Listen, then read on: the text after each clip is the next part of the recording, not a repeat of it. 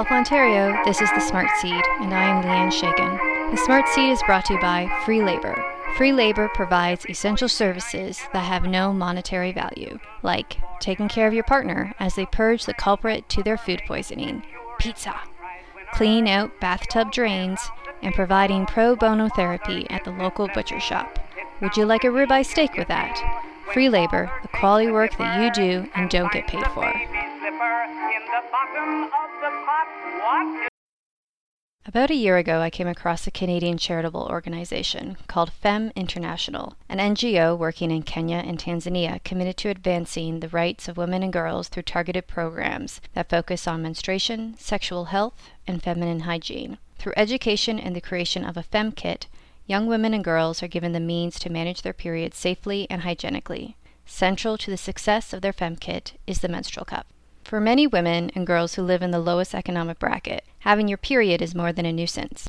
It can create economic strain and, in the most serious of situations, prevent an individual from consistently participating in the regular routines of societal life. In Kenya, the average cost of a package of sanitary pads is $1 Canadian. Pretty reasonable, right? Well, when you consider the average daily income of an unskilled laborer in Kenya is $1.50 Canadian, this means that women must often choose between properly managing their periods or food and shelter.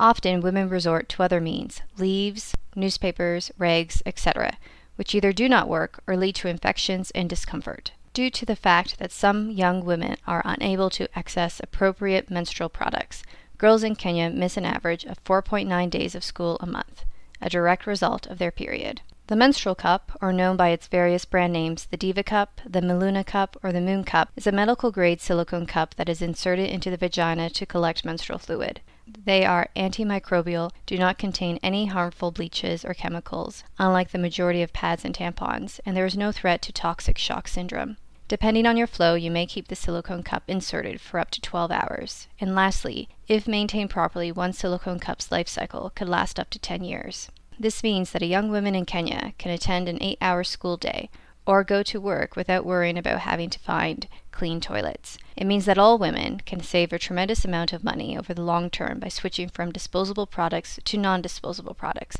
It means that every woman can have a positive impact on the environment by completely erasing the garbage created by disposable pads and tampons. However, although the positive impact may be obvious for those in developing countries, who must deal with alternatives that are too expensive and a public infrastructure that is inadequate for their needs, to the average Westerner, the change to something better is slow to come. In the United States, an estimated 12 billion pads and 7 billion tampons are thrown out annually. On average, women throw out 300 pounds of feminine hygiene related products in their lifetime. So, why the hesitation? If the option is out there, why aren't we choosing it? I am going to be abrupt about this. My periods suck. I won't be coy. For two days out of the five every month, I kick back Tylenol on the regular to relieve a pain that is intense and unforgiving. The pressure, the bloating, my vagina feels like it is on fire. The pain makes it impossible for me to hide my cycle, so I don't. I've never missed work, but every time I stroll in and a coworker asks how are you doing, I tell them I am ill. So if I grimace in pain or lean against a table, know why, and if you can have some sympathy, then that is appreciated. I suppose because the pain can be great, that it has forced me to renegotiate my relationship with my body. If you can barely feel it, and it's simply an annoyance, then perhaps one can just shoo shoo it away. Shoo shoo the negativity, the grossness, and the shame. That's how I was taught, to give it no mind. When I think about my menstrual cycle, or menstrual cycles in general, what comes to the foreground are little anecdotes. The majority of these anecdotes are saddled with a deep sense of embarrassment, so deep that at the age of 31, the act of remembering forces my body to shudder. This shame was nurtured not by my father, husband, or brothers, but by some of the women in my life, my friends. It has made me wonder, as women, about our collective relationship to our bodies and its processes. One of these anecdotes occurred in 2007. I was living in Edinburgh, Scotland, and sharing one room and one bathroom with two other girls. One I had known for a few weeks and the other for 10 years. If I can remember correctly, the issue at hand for my two roommates was that in Edinburgh they could not find tampons with plastic applicators, only paper. I piped up, always in my somewhat offensive, unfeeling, analytical way, that I did not understand their issue. I've used tampons without an applicator for years. Their response, that is disgusting. Now, the only explanation that I could surmise from their remark is that a tampon sans an applicator means that your fingers are up close and personal with one's body. An applicator provides some distance. One will not find distance with a menstrual cup or cloth panty liners and pads, that is for sure, and perhaps this is where the crux of the problem lies. Our shame, which has been nourished by moments of being scorned, ridiculed, and embarrassed, has made using products that can be easily hidden and easily thrown away a more personal, comfortable choice. I love the fact that my menstrual cycle no longer creates waste. I love that my menstrual cup can show me how much I actually bleed. I love that, other than the pain, some days and nights, because of my menstrual cup, I sometimes forget I am even on my period.